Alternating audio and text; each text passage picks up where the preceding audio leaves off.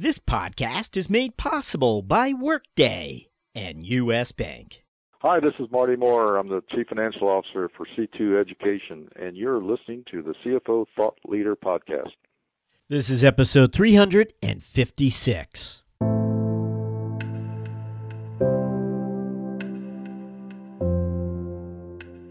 Oftentimes, with the pressures of Wall Street and other things that are constantly flying in front of us, sometimes we lose sight of what really drives value. And the reality is, value is only derived through you know, future cash flows, discounted back to today.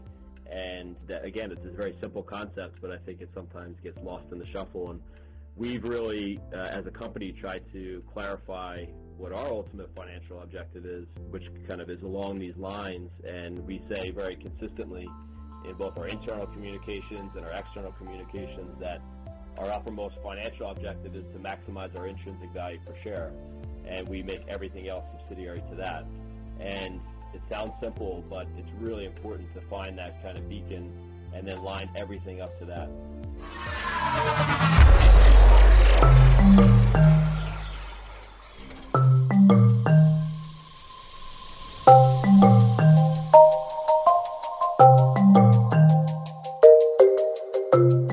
From Middle Market Media, this is CFO Thought Leader, where we speak to finance leaders about driving change within their organizations. I'm Jack Sweeney. On today's show, we speak to Sean Quinn, CFO of Cimpress, a firm specializing in mass customization with over $2 billion in annual revenue. If you only take away two items from today's interview, and Sean Quinn offers a good deal more than two, you'll learn about the power of compounding and deriving new value through capital allocation. We begin after these words from our sponsor.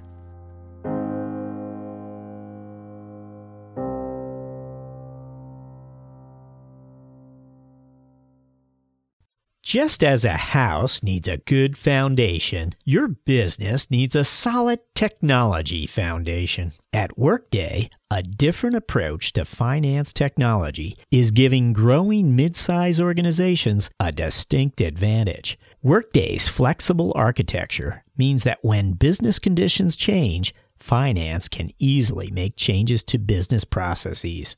To learn more about how a finance system from Workday supports mid-size organizations from the ground up, visit us at workday.com. Workday, built for the future.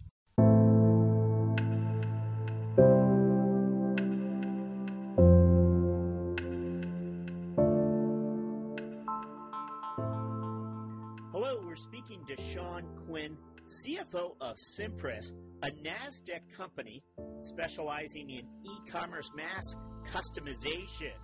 Uh, now, Cimpress has 20 plus different brands today, one of which I knew right away called Vista Brands or Vistaprint, excuse me.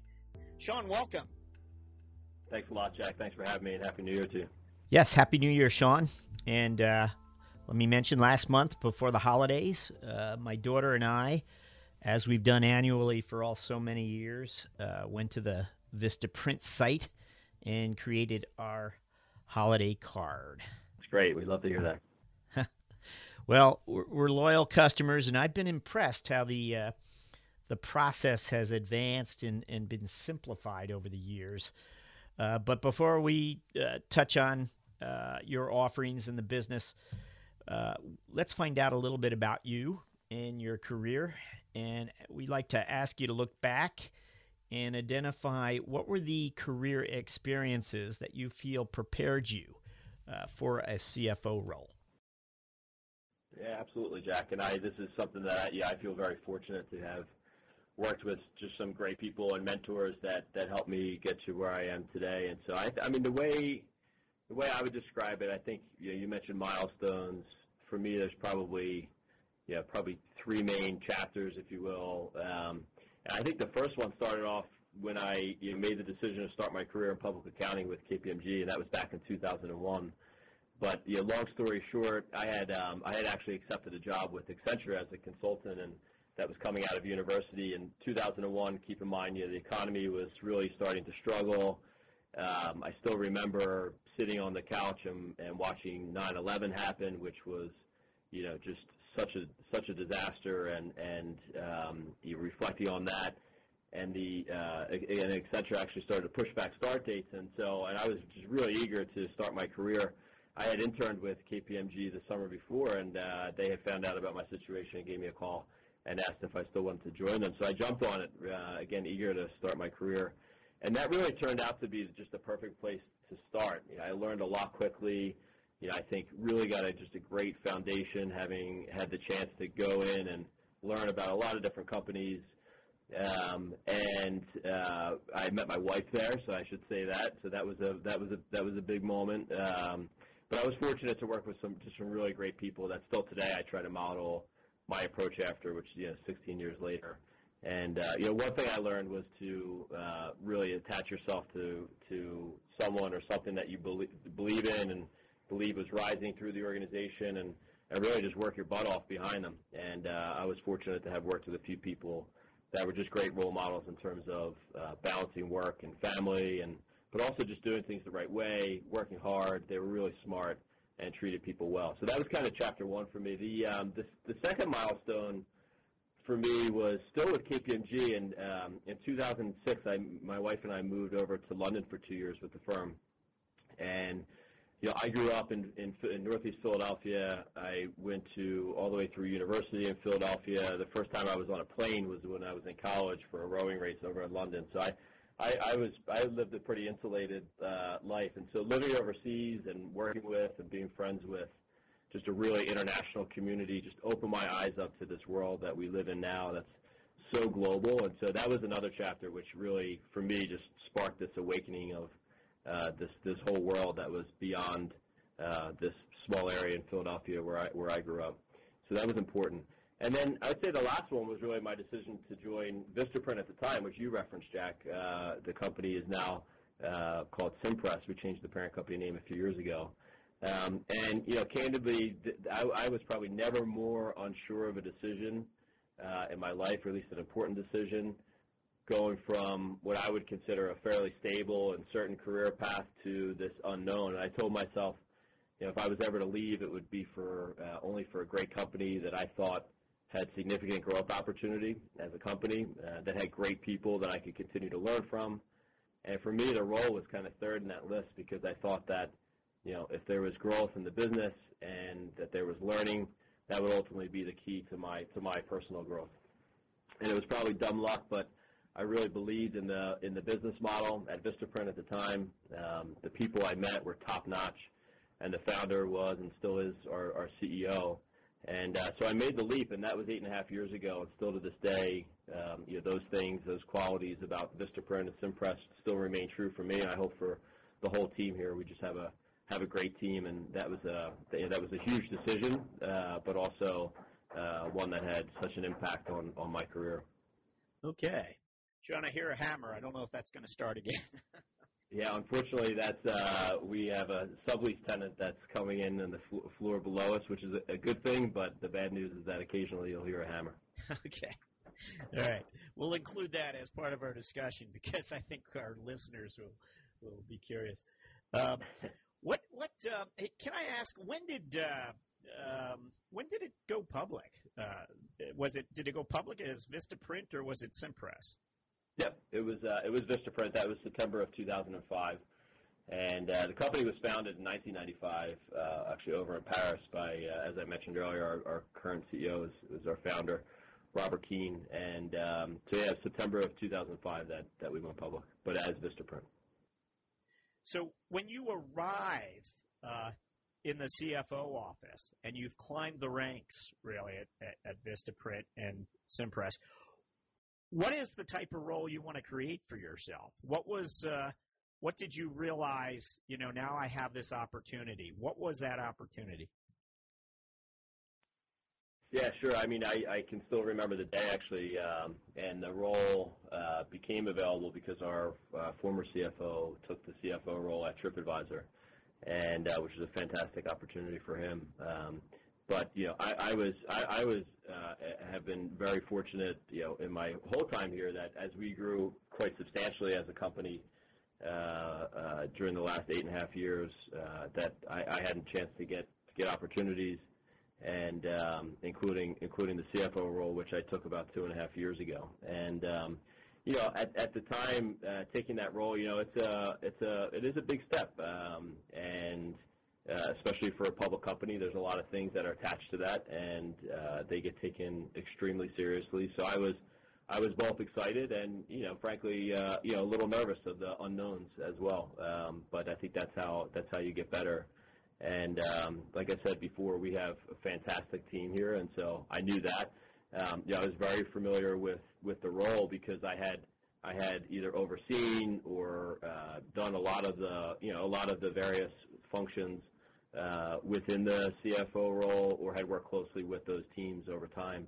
And so that was great because I came in with not only a, a great understanding of the company um, and the various functions, but you know, as a team, we had worked so closely together for many years, and so that was a great, you know, just a great, a great start. Um, and there were really only a few things that were the kind of the, the, the newest. Um, you know, for me, there was a, there were a few things that were important to establish right out of the gates. Probably the most important one was to establish somewhat of a new relationship with our CEO and founder. I mean, we had already a strong relationship, but it was formed through a different through a different lens. And so I wanted to make sure that you know we were able to establish that relationship with me as a trusted advisor, and uh, that for me was really important to get to get right. Um, and the same goes for the relationship with the executive team as well. You know, it's just a you, you, you have those relationships, you know those people, but it becomes a bit different, and you, you need to make sure that that trust is established quickly. So that that was that was very important for me. I think the other thing is just I wanted to stay close to the team and just the realities of what it takes to operate and execute. Uh, we have really ambitious goals here uh, as a company. Uh, Robert, our founder, has always been that way, and that's kind of in our DNA. Um, and so we're continuously evolving and growing. And so I wanted to stay close to the team as we continue to do that and make sure that you know we could simplify where possible, um, really focus, and that, that was important to me because I had I had to kind of climb through the ranks, as you said, and so I had that real understanding of what it takes to uh, to, to op- operationalize and execute against these things, and I didn't want to drift away from that. Can I ask about um, the competitive landscape? And we mentioned the 20 plus brands uh, that Cimpress has today. Uh, and, and, I imagine some of them are uh, brands uh, known on, in other parts of the world, perhaps more than here. But what would you tell us about uh, Cimpress's offerings? Yeah, so the one that uh, I think most of your audience is probably in the U.S., so, so clearly Vistaprint would be most familiar. But um, if you were to go to Europe, there's a, a much broader portfolio that people would be familiar with, depending on the country you're in. But it's, a very global business, um, you know, all the way to China and India and Japan and Brazil, um, you know, Europe, uh, North America, uh, and so on. So um, maybe just to, I'll step back, explain a little bit about kind of what we do for those who don't know, and then explain competitive advantage. So, you know, Cimpress, we, call ourselves the world leader in mass customization, and I'll explain kind of what that means. But for about 20 years now, we've been producing with the reliability and quality and affordability of mass production, small individual orders where each and every one of those embodies the personal relevance inherent to customized physical products. And so, Jack, you, had mentioned designing holiday cards with, uh, with I think your daughter, you know, um, and you may have ordered you know 100 of them or 50 of them, and it's that kind of thing where you know we we we produce with reliability, quality, and affordability of mass production these individually small orders. And so that's really where the, the, the competitive advantage comes in, which is most notable in low order quantities. And in, in the market that we operate in, if you look at traditional markets for custom products, each individual job has to be designed and put out to bid or quote, and there's extensive time and energy that are spent specifying and communicating just a, a ton of details that are required to accurately create the custom product and then you have machines that have to be set up and transportation is required to deliver that thing. And you know, basically every step of the value chain in a in a traditional environment um, is uh, leads to very high fixed costs per order.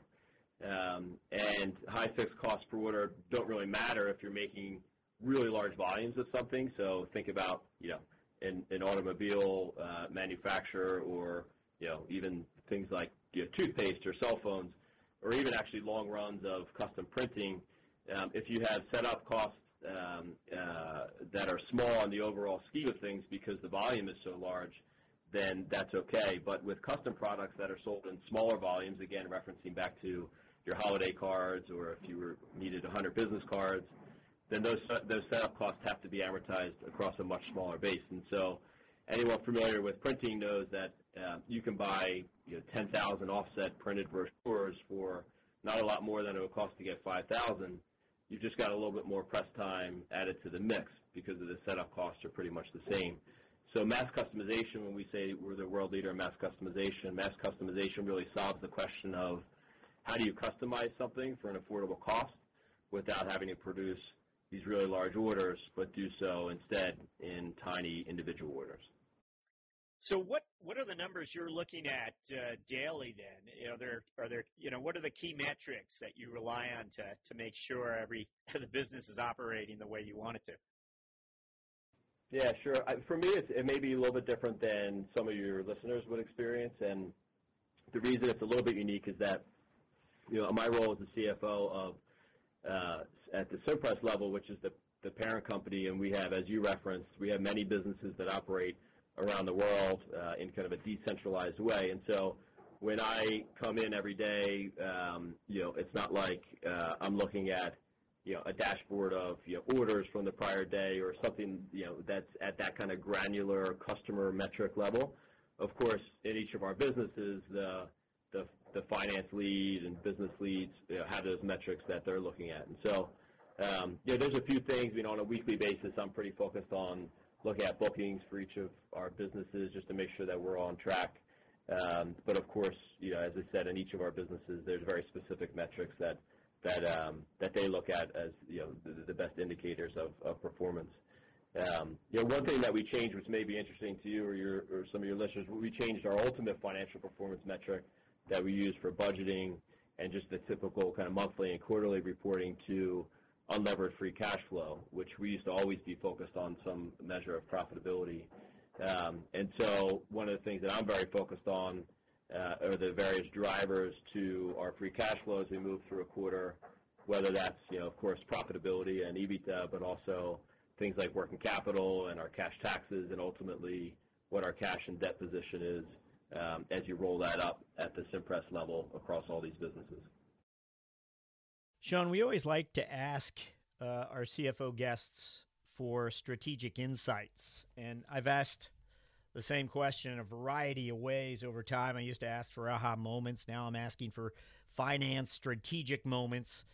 Uh, but uh, it comes down to given your unique lines of sight into the business during the course of your career, what strategic insights have sort of registered with you along the way and influenced perhaps your thinking?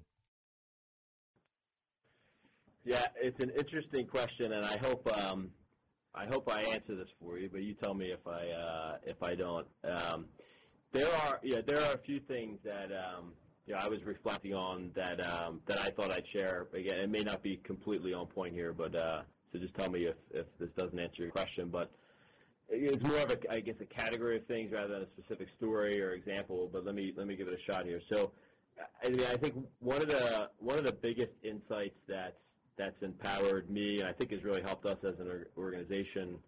Um, yeah, and I really think will stay with me for the re- remainder of my career, which I thought may, may be useful to share, is what I've learned from some of our long-term shareholders and researching other successful companies, um, and also a few specific books that I read. And just as some context, um, you know, we are very fortunate to have you know, not only uh, a founder who's our CEO and also a significant shareholder, uh, but we've been able to, over time, attract uh, very long-term oriented shareholders that just think about things in a different way than uh, those that may, for whatever reason, be more short-term focused. And um, and that's been a, really a big help. Um, so what have I learned? Uh, one of the things is really just about the power of compounding, and that doesn't sound so strategic. Um, but uh, I'll go a little deeper on that in a moment. And then the other one is just really getting a crisp understanding of what drives value. and I think that can only happen through great capital allocation, which as finance professionals and a CFO, I think is is is our most important job. Um, so let me go back to the first one, which is compounding. So I think it was um, I think it was Einstein said uh, that compound interest is the eighth wonder of the world, or something like that. And um, compounding sounds like you know a very easy concept, and you know when you look at it in terms of returns on a portfolio, or even savings for personal retirement, or something like that.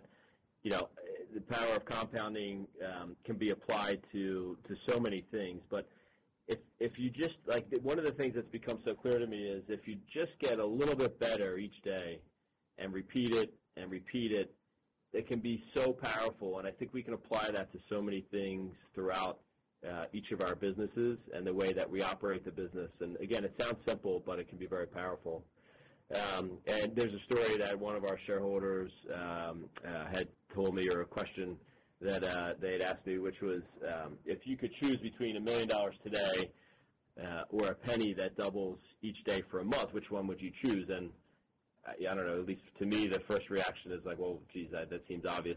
A million dollars seems like the way to go. Um, but if you do the math, a penny that that that penny after 30 days would be worth 5.4 million dollars, and if it was March where you had 31 days, then you'd have 10.8 million.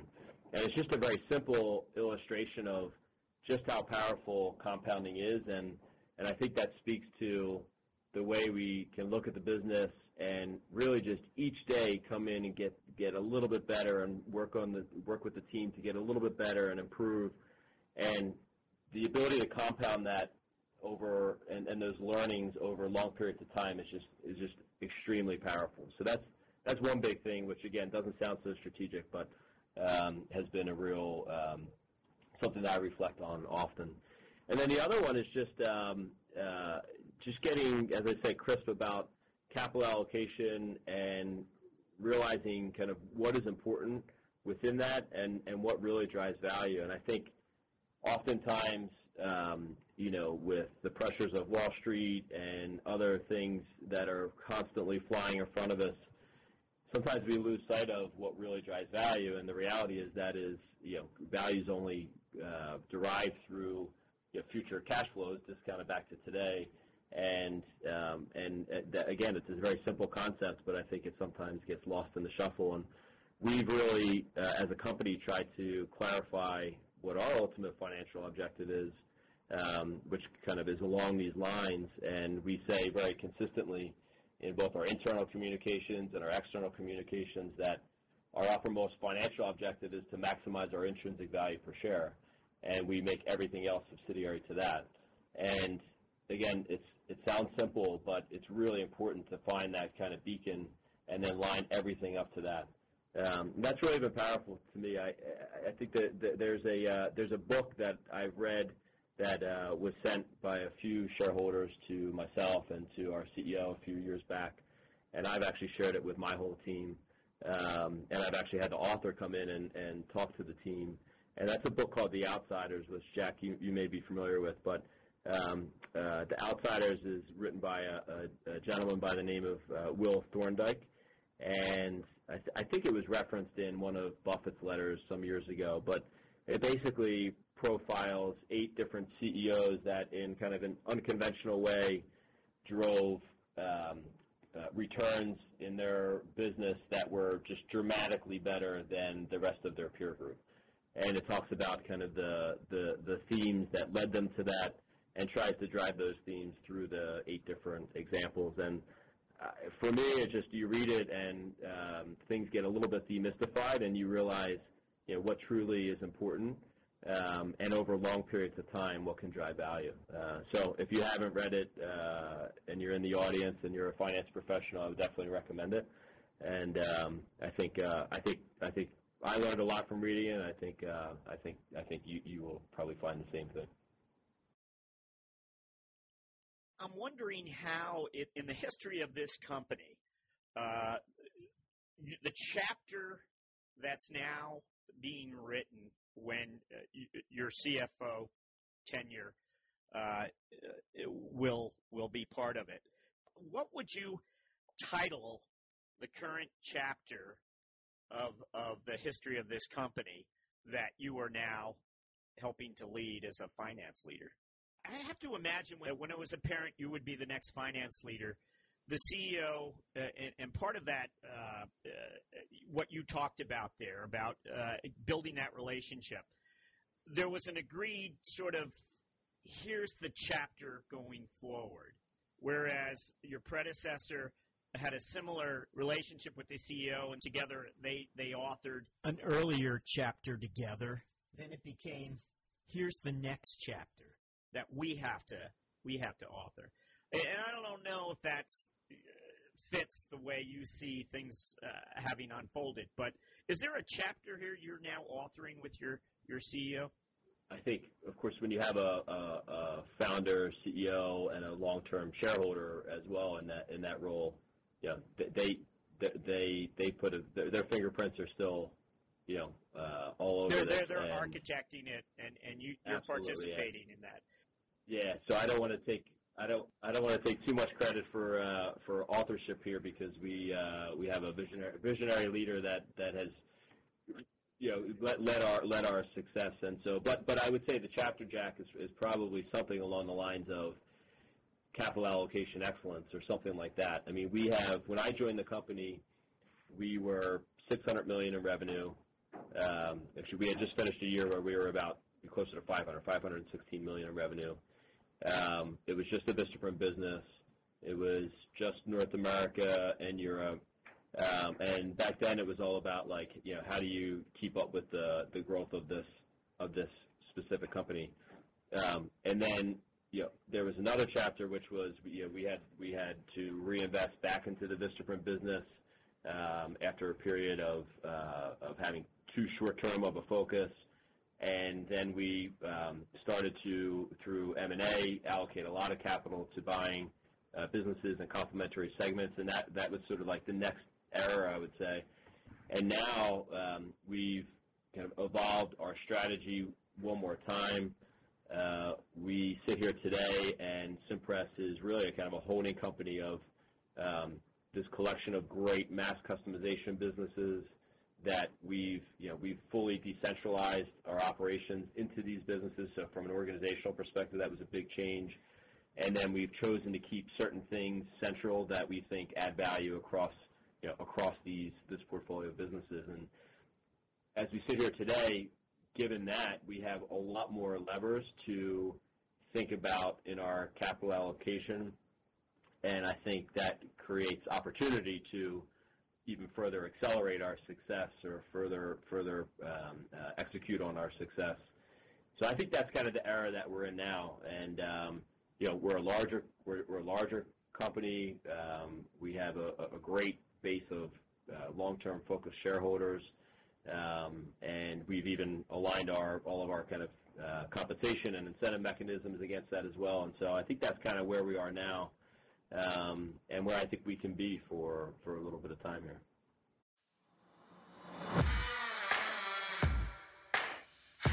Thought leader listeners, we invite CFO Sean Quinn to step into the mentoring round after these words from our sponsor.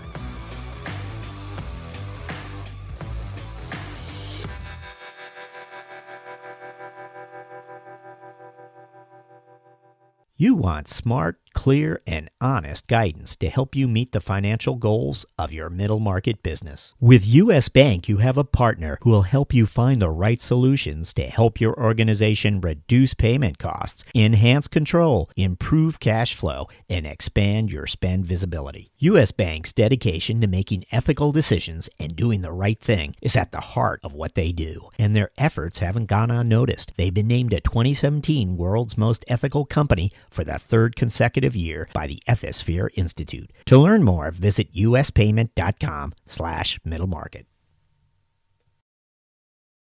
Sure, we're going to ask you to uh, look back in time again and uh, try to recall what it was like when you first stepped into uh, the CFO office for the first day and uh, wonder what that one piece of advice may have been that you wish uh, somebody – uh, perhaps had shared with you?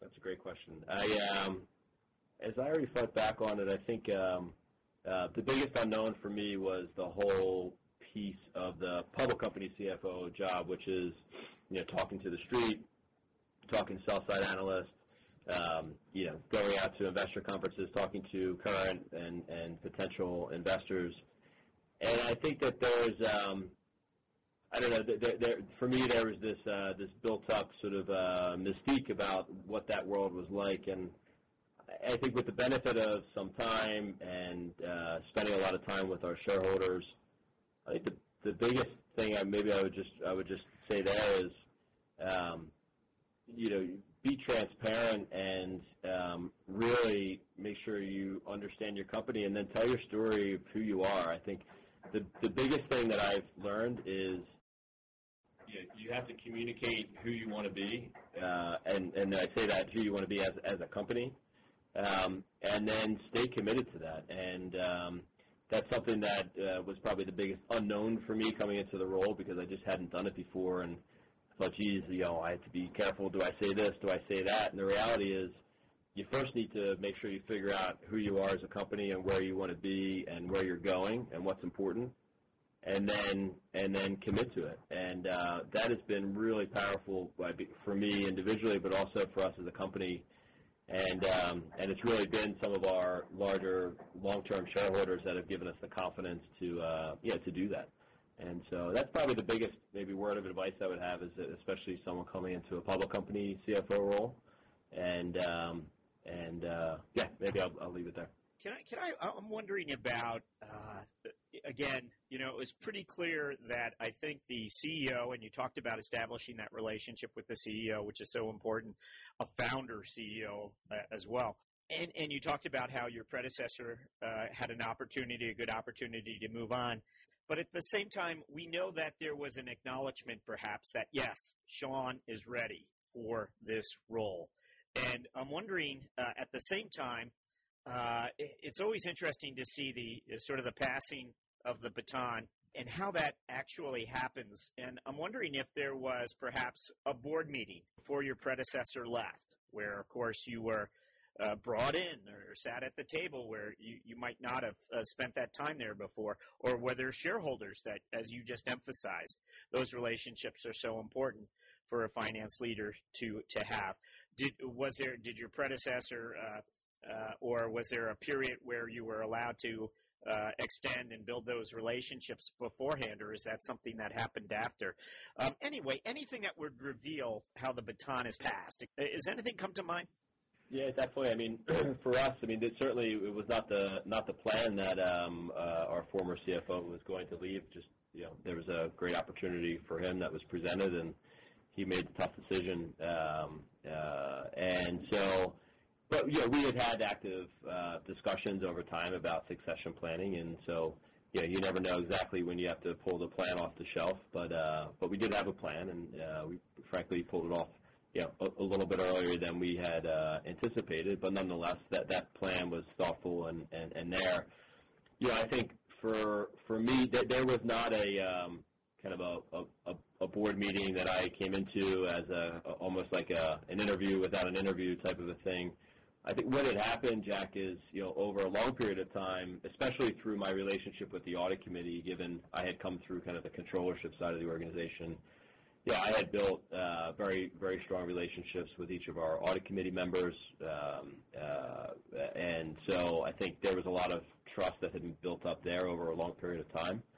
Um, so I think that really helped. Um, know, there were some board meetings that I had attended, but uh, but most of my board relationship was kind of via the the audit committee, um, and uh, you know, I think that I think that was the that was the main thing, um, and that in addition to or my relationships with with our CEO and and others, I think allowed them to feel comfortable. Now, there there are different types of CFOs and different types of CFO backgrounds. And so our former CFO came from very much very much of a investment banking and strategy background. That's where he had spent his career, and that's actually how he joined the company. He was running strategy and then uh, and then uh, came into the CFO role. I obviously came from kind of the other side of the CFO uh, spectrum, if you will. Um, and so there were different things that we did in response to that um, to make sure that the organization was kind of you know fit fit that profile. Um, and that really helped, uh, especially initially, to make sure that you know there wasn't you know five new areas that I was you know out of my comfort zone. It was two or three, and and and uh, and actually you know it was only six months later that you know we again kind of changed the organization a bit and uh, and uh, expanded the role. So. Um, so yeah, that, that's kind of how how it came to be. I think the the biggest thing is uh, especially if it's someone in your audience that's coming through the controllership organization. I was the chief accounting officer before having the CFO role, and um, you know when you're in those roles, that that trust that you have with the audit committee, I think it's huge, and and uh, that track record of reliability that you build up over time can be a foundation from which ultimately the full board and the CEO can get comfortable that you know you can apply the same things at the CFO level, even if there's some areas that you haven't you, know, you haven't had full responsibility for in the past. Not every uh, chief accounting officer uh, has all the communication skills or the uh, experience, maybe, uh, that uh, a publicly held CFO w- would require. No question. Yeah, no question. And it's something that um, you know you don't learn overnight. And so I think um, it certainly helped that um, you know referencing back to just the board setting, you know, kind of leading those audit committee discussions and stuff. That was yeah that that uh, and and learning how to do that effectively. You know, that's one way to do it. Um, you know, I had a fairly large team uh, before taking the CFO role, and so that really helped me learn how to uh, you know just com- communicate internally better. And I'm still I'm still learning there for sure. Um, but uh, but I think that was a big help. And I think you just need to have practice, you know. And you know, I think the, one of the biggest things that I've learned in my career, I've been so fortunate that here at Cimpress and formerly Vistaprint, I've been able to uh, to get on a very consistent basis is like you, you're only improving if you're uncomfortable, and and continuing to push yourself to be uncomfortable means that you're growing. And yes, it's uncomfortable, but you're growing. And uh, I think when it comes to communication, Jack, you know, it's just another area where we have to continue to push ourselves to get uncomfortable as we grow up through the organization or as we change roles or you know, if we have aspirations to do something larger, we, you got to get in front of larger audiences. Um, uh, you have to learn how to write effectively, and uh, you can only do that if you're continually pushing yourself to get to get uncomfortable. I was uncomfortable a lot uh, in my time here because we were growing so much as a company, and that allowed my role to continue to change and evolve and expand. Um, so that was kind of forced, uh, uh, but in, you know, in a good way. And I think in, if you're in an organization that's not growing like that, you have to find ways to to to really you know force that yourself and, and, and get yourself uncomfortable, whether that's experiences internally with the company or uh, you know, or just doing doing things externally that, that get you that experience. Is there a personal habit you believe has contributed to your professional success? Yeah, habit. Um, I don't know. Maybe there's two things. One is that um, one is so. One is I think you've got to you've got to work your butt off um, uh, in anything that you do uh, to be successful. I think, um, and you know, I, I I grew up as I referenced at the beginning of our conversation. Grew up in Northeast Philadelphia. My father worked uh, most weeks, seven days a week. Um, he had a day job, but then also a couple jobs, you know, that he would either be doing at night during the week or and on the weekends. And so um, there's of course pros and cons to that, but uh, you know I, I just thought that that was sort of normal, and um, so not to say that everyone should be working seven days a week, and not to say I do that now necessarily, but um, I was very comfortable with working a lot um, and, um, and and as needed to to you know to get done what we needed to get done. And so I think that know that's one. I don't know if it's a habit. Uh, sometimes that's a that's a good thing. Sometimes it's a bad thing. You have to uh, obviously uh, keep keep that in check, but you, you got to work hard. Um, and I, I referenced back to I I had talked about the power of compounding, and one of the things that's great about starting your career in public accounting is that you know when you when you take someone that starts in public accounting versus one of their friends that may start in just a normal sort of you know corporate environment, uh, the reality, whether you like it or not, is in public accounting you're probably working you know on average I don't know, let's say 12 hours a day, and your buddy may only be working eight hours a day. Compound that over you know the course of five years you know you've gotten that much more experience than your than your buddy, and you know, you're only five years into your career. And so I think you know again thinking about the the power of compounding, I think you can apply that in a lot of different ways, and I think it's it's it's true with work effort and and willingness to put the time in. Um, so that's one, and um, yeah, maybe the other one is just you know uh, just staying staying kind of um, uh, humble is not the right word, but uh, you know, I, I was fortunate to be able to come kind of through through the ranks here, and I think it's just important to stay grounded in the realities of day-to-day operating activities and stay close to the team. And um, I think, uh, and there's there's times to step away from that, of course, too. But I think that's important, and uh, I think um, sometimes being being a bit hands-on, it, it just keep, it keeps you connected in a way that you hopefully understand some things in a more granular way than you know if you were further away. And I think you can use those things to your advantage. Our final question: What are your priorities as a finance leader over the next 12 months? Wow, it's a good. Uh, it was a good time to reflect on that in early January. Uh, we happen to be a June fiscal year end, but uh, um, yeah, I, I think often about those for even in, uh, of course, you, you think about like losing some weight and you know eating better and stuff like that on the personal front. Um, in terms of priorities, I think um, uh, I think you know, one one is is definitely around just staying focused and and executing. We've we've gone through. Yeah, we're always evolving and changing. We've um, uh, organizationally, we've changed a lot over the last year. Uh, I think that those have been the right decisions. It's been a great thing, and I think there's still a little bit more we have to do to just fully cement the wiring in for that. And so, um, and so that's that's um, that's a big one. I think, maybe the the other one that I would I would reference is that um, we've also changed. And I referenced this earlier in the conversation too. We changed uh, what we've asked each of the businesses to focus on and what we're holding them accountable to to a, um, a metric which is unlevered free cash flow.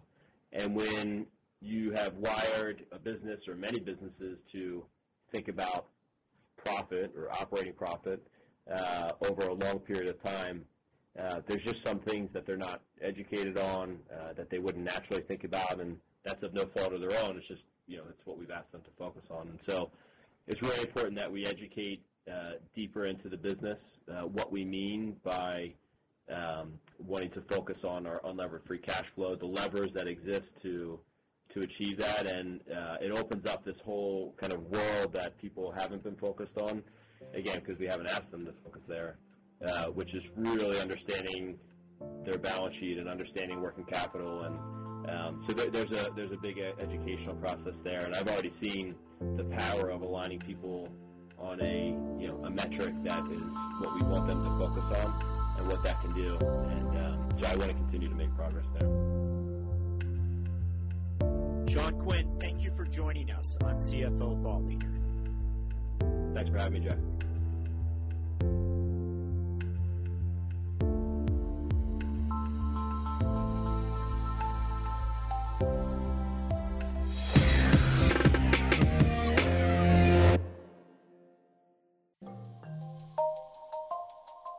Thank you for listening.